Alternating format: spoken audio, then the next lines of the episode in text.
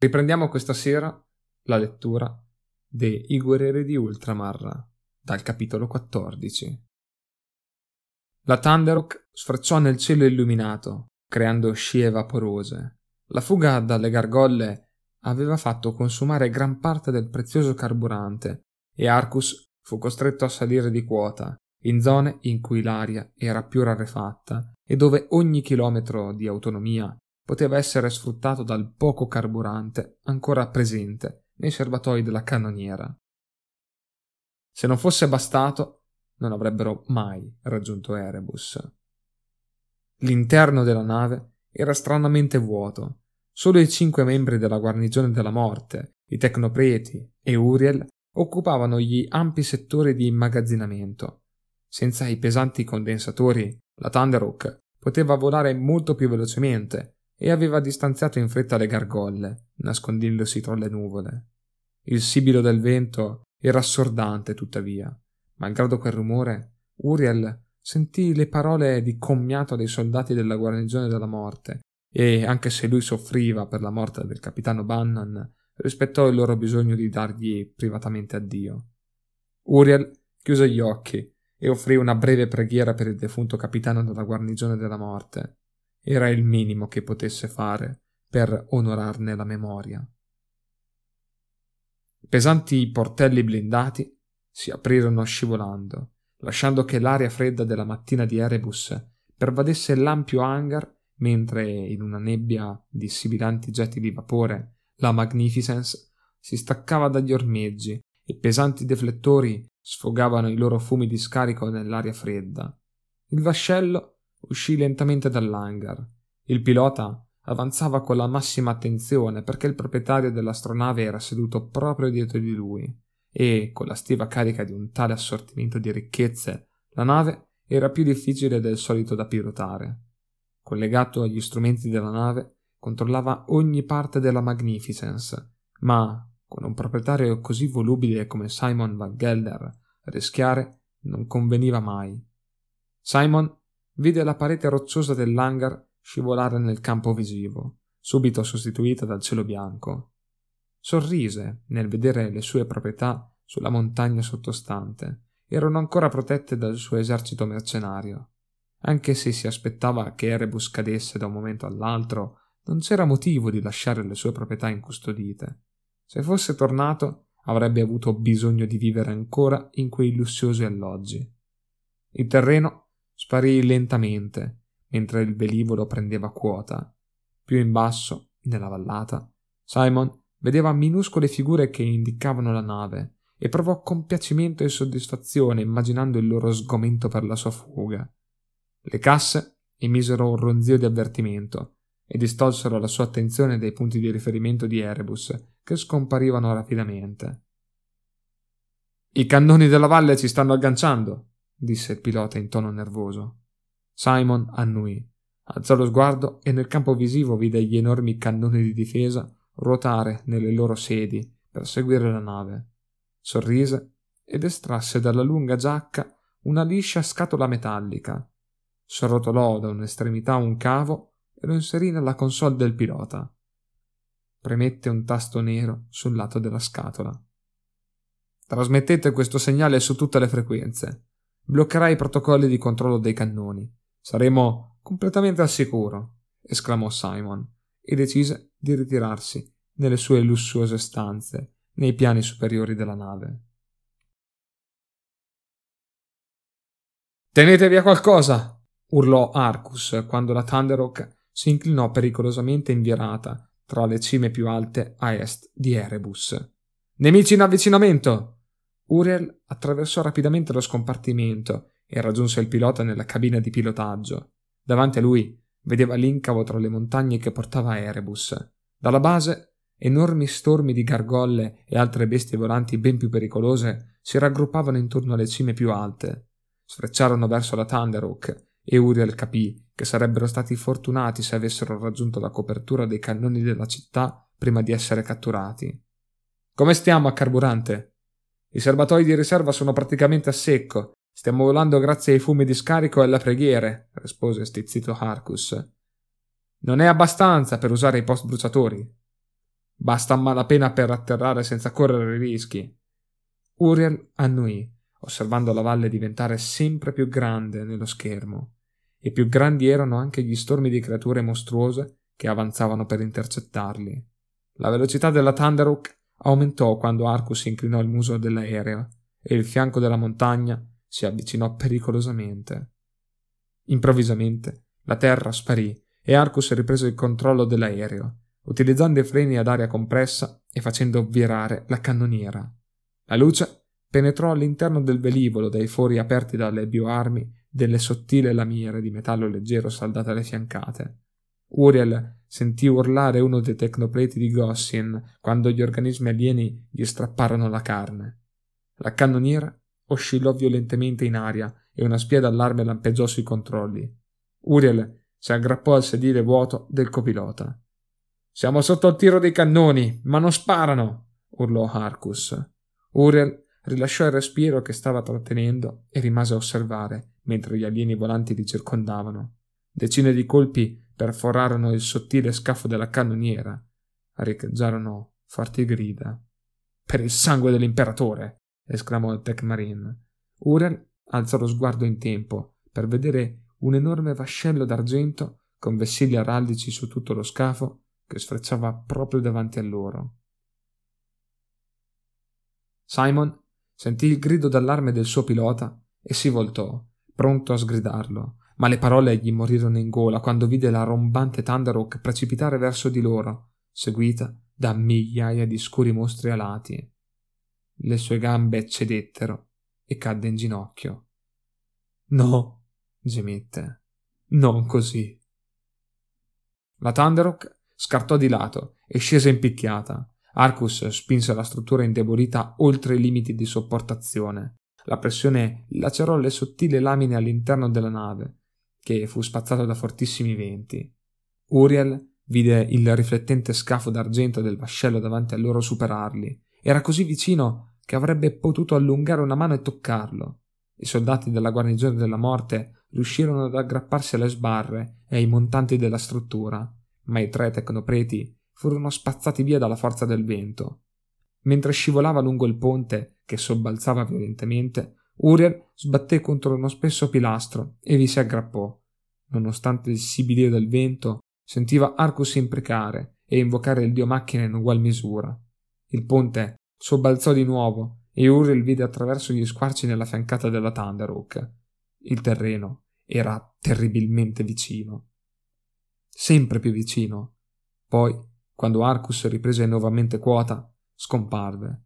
Uriel si rialzò, continuando a tenersi stretto al pilastro. Il sibilo del vento diminuì e Arcus tirò con delicatezza gli invertitori di spinta e riportò la cannoniera in equilibrio. Per l'imperatore. È mancato poco, ansimò Uriel. Tenetevi forte! gridò Arcus. Stiamo per atterrare e sarà una manovra turbolenta. Migliaia di gargolle circondarono la Magnificence, ostruendo le prese d'aria e distruggendo i piani mobili. Le creature più grandi perforarono lo scafo, lacerando e corrodendo la corazza di metallo, con saliva acida e denti dure come diamanti. Stormi di creature si attaccarono alla parte inferiore dello scafo, aprendo varchi con artigli e denti, e raggiunsero i portelli aperti del carrello di atterraggio. In pochi secondi si erano aggiunte tonnellate di peso supplementare e il velivolo già sovraccarico cominciò a inclinarsi notevolmente di lato. Il pilota diede potenza ai motori nel tentativo di liberarsi dalle creature, ma il velivolo era troppo sbilanciato e un motore prese fuoco, facendo imbardare senza controllo il vascello. Lo schermo visore della nave andò in fantumi. Creature urlanti penetrarono all'interno e Simon gridò quando gli strapparono la carne dalle ossa.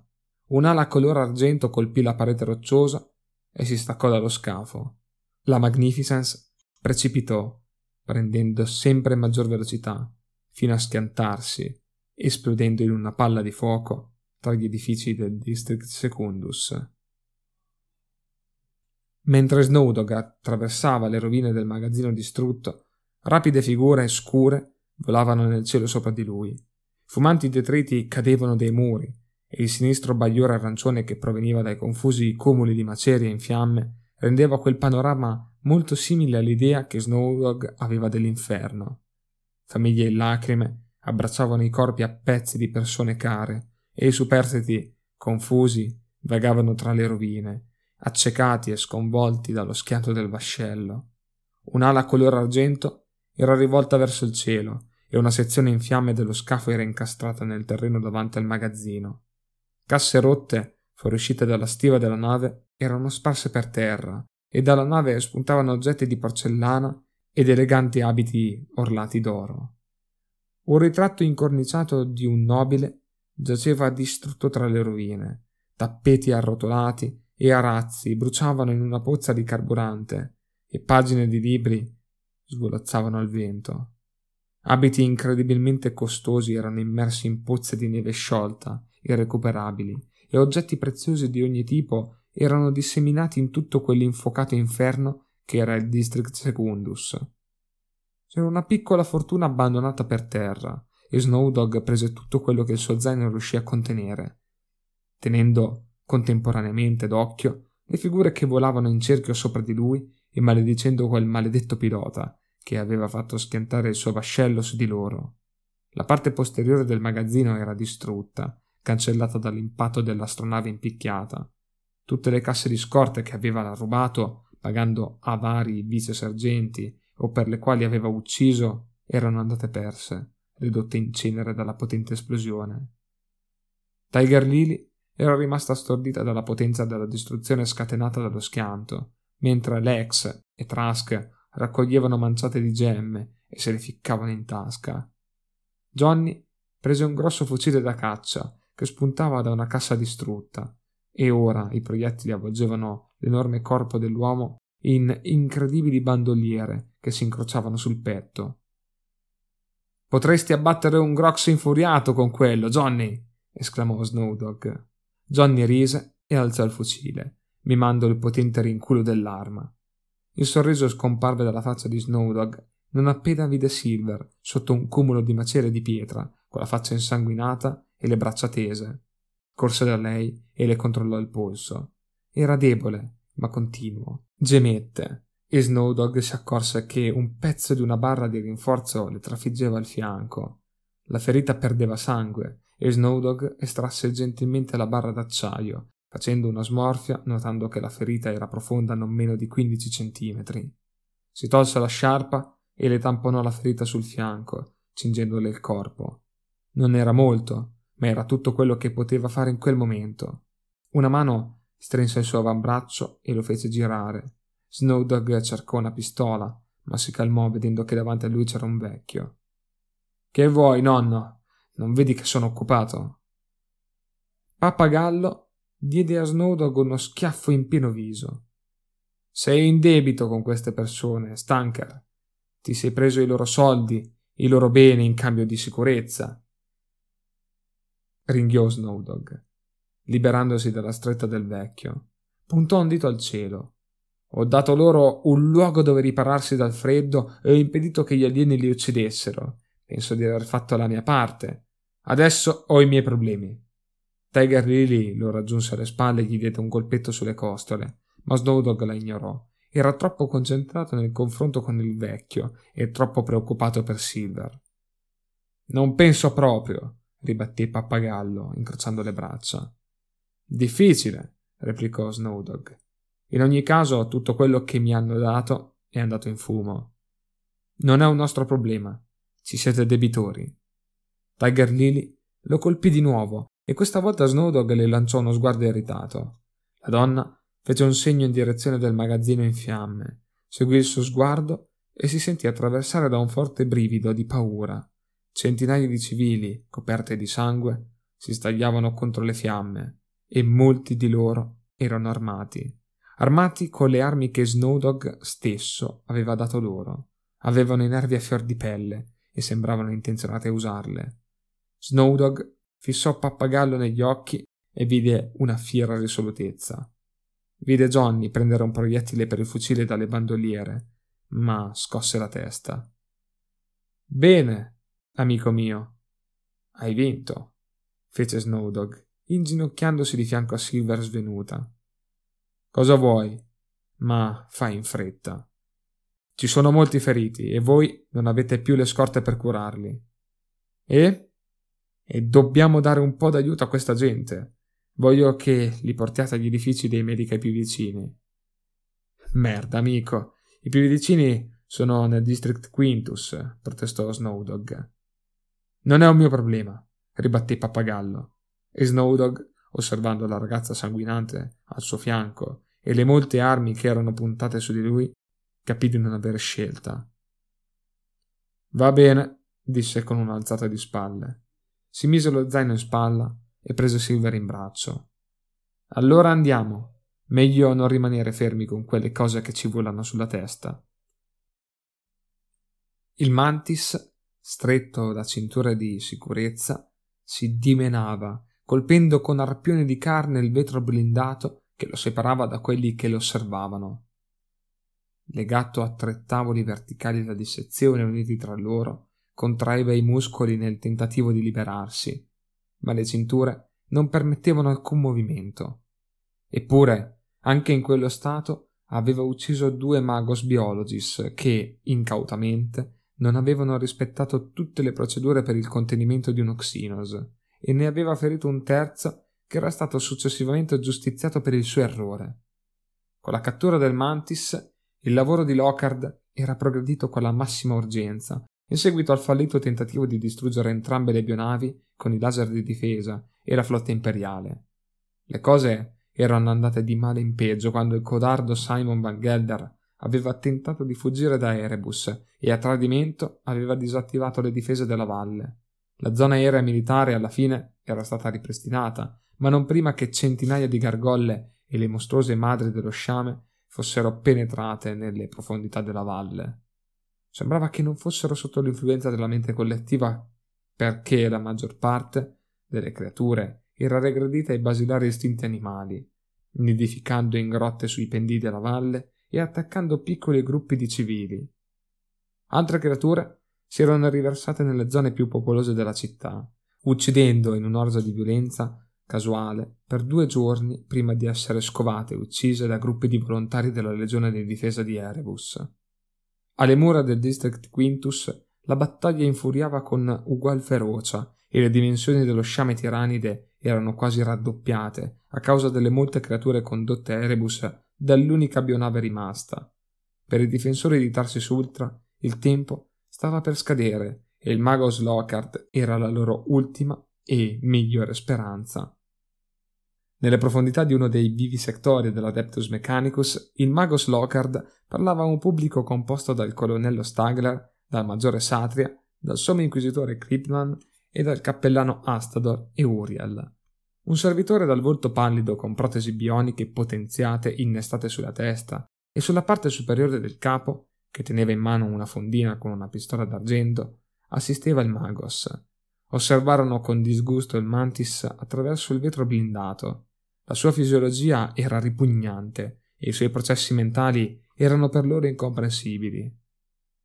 Come potete osservare, iniziò Lockhart, L'organismo tiranide, anche se limitato da tre cinture di sicurezza per il contenimento degli Xenos di livello 3, sfortunatamente il massimo livello disponibile in questo laboratorio è ancora letale al 45,43%.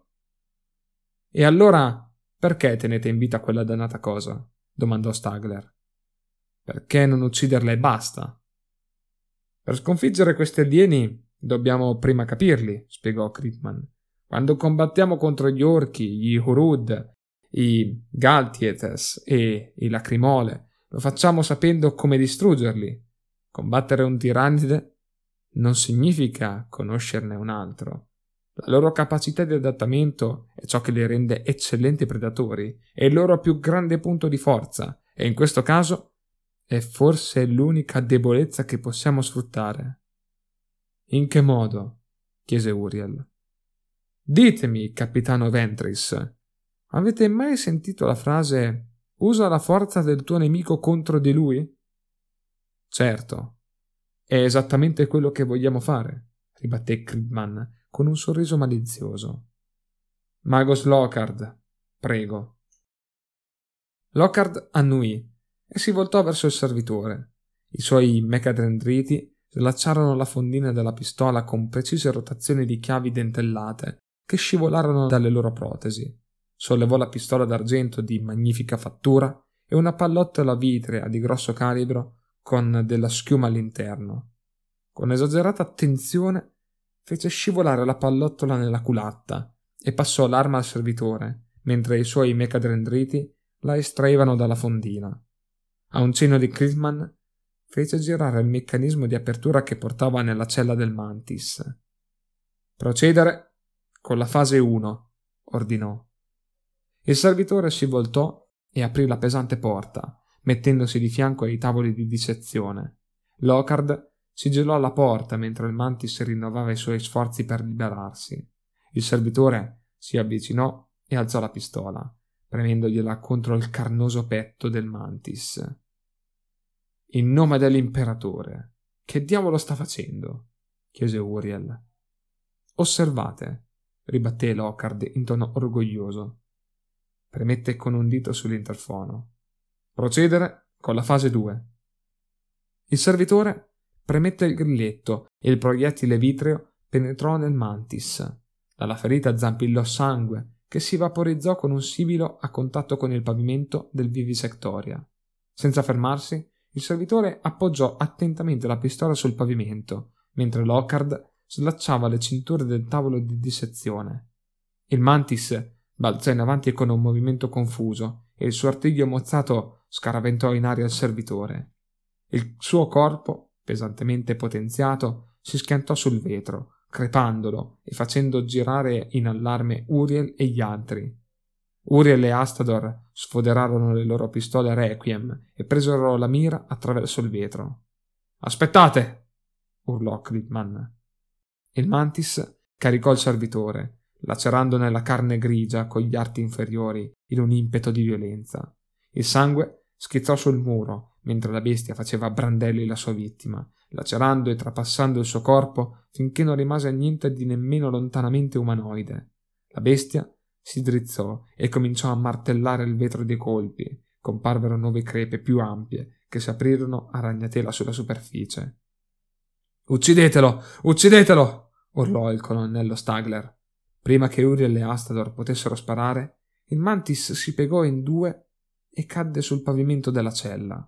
La bestia emise un gemito di morte e il tutto il suo corpo fu pervaso da convulsioni e tutta la sua carne tremò. Adesso comincia, fece notare Lockhart. Alte capacità di recupero, ma me lo aspettavo un po' grazie al suo genoma relativamente stabile. Cosa gli sta succedendo? chiese Uriel, osservando disgustato il mostro in preda alle convulsioni. Scosso da violenti spasmi, il mantis si girò sulla schiena e il suo corpo assunse una posizione simile a una gigantesca U capovolta. Nonostante lo spesso vetro, Uriel sentì un colpo secco quando la spina dorsale del mostro si spezzò. La carne del mantis si aprì e dall'interno zampillarono mostruose escrescenze, mentre il suo corpo si contorceva senza controllo. Nelle sue viscere si dimenavano arti semiformati e altri organi innuminabili uscirono dal suo corpo in mutazione. Il mostro emise un ultimo grido di dolore e da ogni poro zampillò sangue nero. Poi rimase immobile. Uriel era sconcertato. Il mantis era certamente morto. Ma cosa l'aveva ucciso? Semplice veleno. Nacque in lui un'improvvisa speranza quando realizzò che forse avevano trovato un'arma con cui distruggere l'intera razza tirannide. Eccellente lavoro, Magos, fece Krillman, mentre il sangue del servitore colava sul vetro crepato. Grazie, mio signore. Cosa gli avete fatto? lo interrogò Astador. Locard sorrise. Utilizzando la sequenza genetica del mantis, sono stato in grado di isolare gli elementi di base della mutazione originale di questa parte della flotta. Con quella chiave, se volete, sono stato in grado di generare una potente superstimolazione dei suoi processi di adattamento. Di fatto, l'ho spinto in uno stato di iperevoluzione tale da non poter essere sopportato da un corpo tirannide. Di solito la struttura genetica di un mantis è estremamente stabile ed è per questo che, per fare effetto, il contagio ha impiegato un po' più di tempo di quanto avevo anticipato. Penso che concordiate che i risultati parlino da soli. È incredibile, mormorò Uriel. Lo è davvero, capitano Ventris, concordò Lockhart, senza falsa modestia. Grazie a quest'arma potremo finalmente annientare l'intera razza tirannide. No, spiacevolmente non è proprio così, spiegò Lockhart. La sequenza genetica di ogni bioflotta è differente e solo con la cattura di una creatura della prima generazione sarebbe stato possibile isolare la sequenza genetica della flotta. Quindi possiamo utilizzare quest'arma solo con questa flotta? chiese Stagler. Sfortunatamente è così, e potrebbe non rilevarsi efficace nemmeno con questi alieni. Molte delle creature presenti su Tarsis Ultra si sono evolute durante la sesta o settima generazione, ed è possibile che si siano allontanate troppo dall'elemento base per venire contagiate. Quindi potrebbe non funzionare affatto? domandò Uriel. Io credo che funzionerà, anche se è chiaro che non posso esserne certo, rispose Lockhart. Dobbiamo distribuire queste munizioni il prima possibile, esclamò eccitato il maggiore Satria. Uriel vide Creedman e Lockhart scambiarsi un rapido sguardo e all'improvviso lo scopo della dimostrazione divenne chiaro. No, non è così semplice, maggiore Satria, ribatté. No? No, sommo inquisitore. Creedman fissò Uriel per lunghi secondi, prima di annuire tristemente. Il capitano Ventris ha ragione. Sarebbe inutile preparare munizioni con il gene veleno a questo stadio della battaglia. No, deve essere portato al cuore del nemico, dove causerà danni maggiori. E cosa significa? chiese Satria. Significa, fece Uriel, che dovremmo lottare per arrivare fino all'interno della bionave. Significa che dovremmo contagiare la nave regina. Nella tua eterna gloria era sempre stata una delle preghiere preferite di sorella Joniel, perché parlava della gioia e del dovere di servire l'imperatore. Aveva dedicato la sua vita a salvare vite e curare le ferite di coloro le cui fragili menti e corpi erano stati feriti dagli orrori della guerra. Su Remian lei era sopravvissuta, mentre quelli che curava erano morti.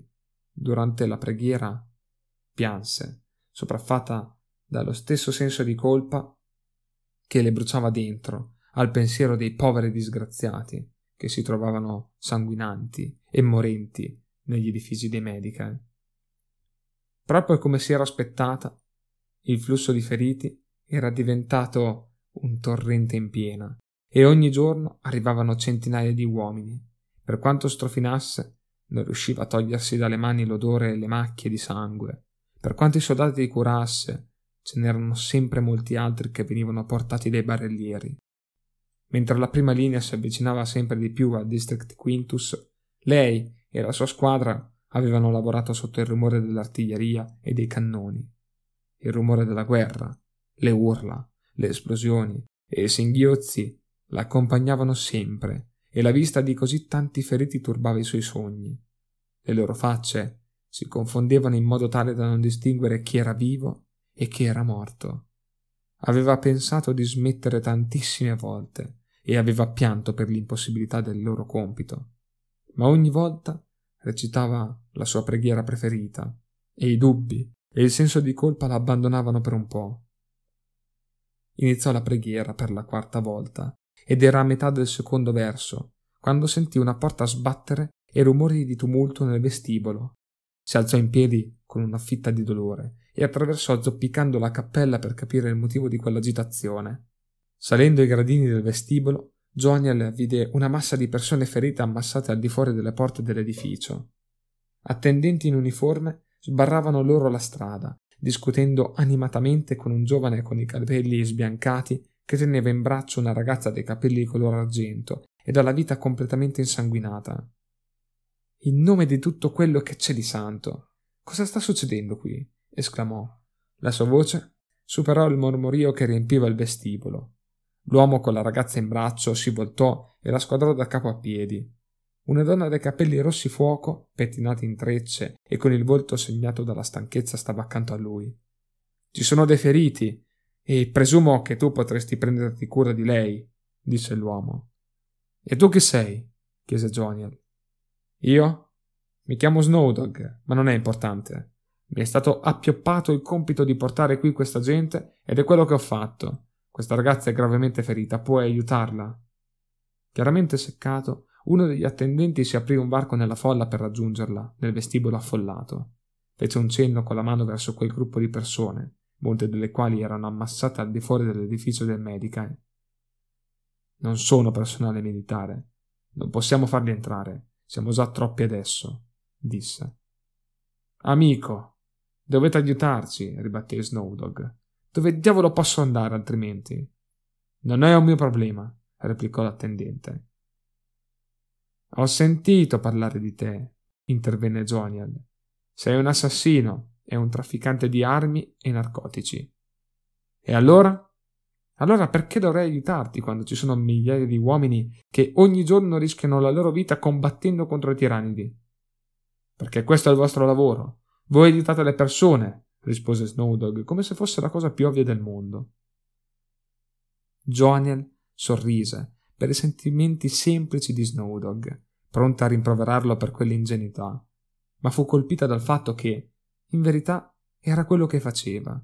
Era proprio così, e all'improvviso capì che non poteva respingere quella gente. Farlo avrebbe significato tradire tutto quello che il suo ordine rappresentava, e non lo avrebbe fatto.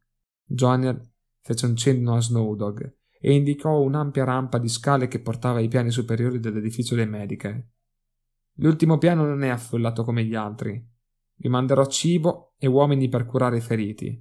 Abbiamo poco personale e ancora meno risorse, perché le nostre scorte sono state rubate, ma prometto che faremo il possibile.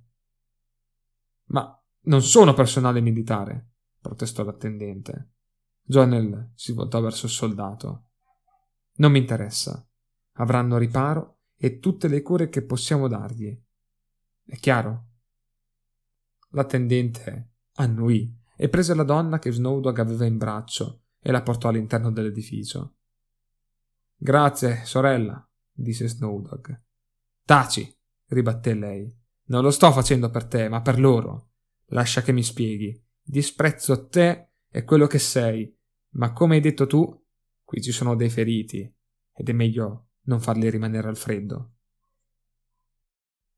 Enormi bulldozer gialli finirono di sgombrare i detriti dai lunghi viali che portavano alla prima linea e squadre di artieri del Dipartimento Moritorum controllavano che negli ultimi tratti delle improvvisate piste di decollo non ci fossero rottami. Una roccia o una buca avrebbero significato la distruzione di qualsiasi velivolo tanto sfortunato da colpirli e questa missione era così importante che nemmeno un singolo aereo poteva essere perso. Camion di carburante e carrelle di missili attraversavano la cintura di rocciamento, consegnando l'esplosivo carico al gran numero di velivoli. I motori riempivano l'aria con un rombo minaccioso.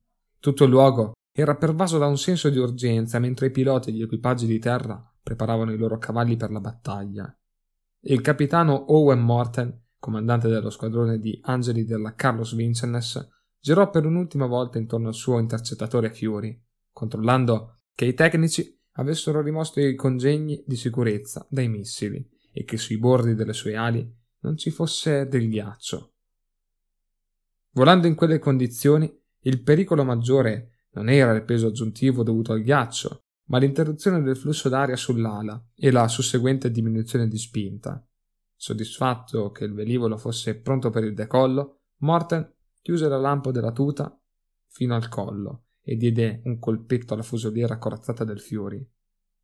Lo faremo per la Vicennes, sussurrò a se stesso. Hai detto qualcosa? chiese Kiel Pelaur dall'abitacolo, dove stava finendo i riti dedicati all'Ogister d'attacco del Fury. No, rispose Morten, osservando gli Engensier che continuavano la loro ispezione della rampa di ghiaccio che, si sperava, avrebbe permesso loro di decollare senza avere a disposizione la lunga pista a cui erano abituati. Le piazze e le vie che lo circondavano erano piene di una vera e propria armata di velivoli. Ogni incursore, skiff, cacciabombardiere o recon in grado di volare veniva preparato per il decollo immediato. Owen sapeva che la maggior parte di quei velivoli non sarebbero mai tornati e che si sarebbero sacrificati per permettere agli Space Marine di raggiungere il loro obiettivo. Era molto tempo ormai che si era rassegnato al fatto che quello sarebbe stato il suo ultimo volo. I cieli sopra di lui erano il luogo dove voleva essere e dove aveva sempre saputo che sarebbe morto. Mentre saliva la scaletta ed entrava nella cabina di pilotaggio, il pensiero che avrebbe presto rivisto tutti i suoi compagni caduti era di grande conforto per Owen Morten. La Thunderhawk nera non aveva simboli o ornamenti, o almeno così sembrava a un'analisi poco attenta. Ogni centimetro quadrato del suo scafo era coperto da lettere in filigrana, incise a mano con scrupolosa attenzione. La struttura della nave era decorata da poppa a prua, da salmi e preghiere di odio per gli Xenos. Il velivolo era circondato da tecnopreti che salmodiavano e armieri benedetti incidevano parole d'ira sulle testate autocercanti dei missili posizionati sulle ali. Ogni proiettile sistemato nei caricatori dei cannoni automatici era stato intinto nell'acqua santificata prima di essere introdotto con inni che avrebbero assicurato la detonazione. I cinque sopravvissuti della guarnigione della morte si inginocchiarono in preghiera davanti alla nave, supplicandola di portarli sani e salvi alla loro destinazione. Hengast conduceva la preghiera. Le ferite gli facevano ancora male, ma si era ripreso abbastanza dallo scontro con il Mantis ed era pronto ad accompagnare i suoi fratelli in battaglia. Anche fratello Elwain delle salamandre era sopravvissuto e si stava sottoponendo alla chirurgia ogmitica per la sostituzione delle braccia. Malgrado le sue proteste, Hangast non gli aveva permesso di partecipare alla missione. Cinque uomini contro la potenza di una bionave. La leggenda della guarnigione della morte era carica di azioni simili, e il pensiero dell'imminente battaglia riempiva l'anima di Hengast Fenrisian di ardore. Se fossero sopravvissuti, i sacerdoti delle rune avrebbero avuto una bella saga da raccontare durante i banchetti degli Zanna. Hengast giunse le mani sul petto. Piangiamo la morte del capitano Bannon e veneriamo la sua memoria. Era un ottimo comandante e valoroso fratello di battaglia. Vorrei che fosse qui a condurci di nuovo, ma i desideri sono per i cantori delle saghe e noi gli renderemo onore, combattendo questa battaglia in suo nome. Una lunga ombra cadde su Hengast e le labbra scoprirono i denti mentre si alzava in piedi, pronto a rimproverare chiunque avesse interrotto le preghiere dei suoi uomini. Tuttavia, quando vide la figura che stava davanti a lui, le parole gli morirono in gola. Era uno Space Marine, con l'armatura nera come notte, tranne un singolo paraspalle blu. Preparate i vostri guerrieri, fratello Hengast, disse il capitano Uriel Ventris della guarnigione della morte. Andiamo a combattere. Grazie a tutti per l'attenzione e al prossimo VOD podcast. Grazie mille.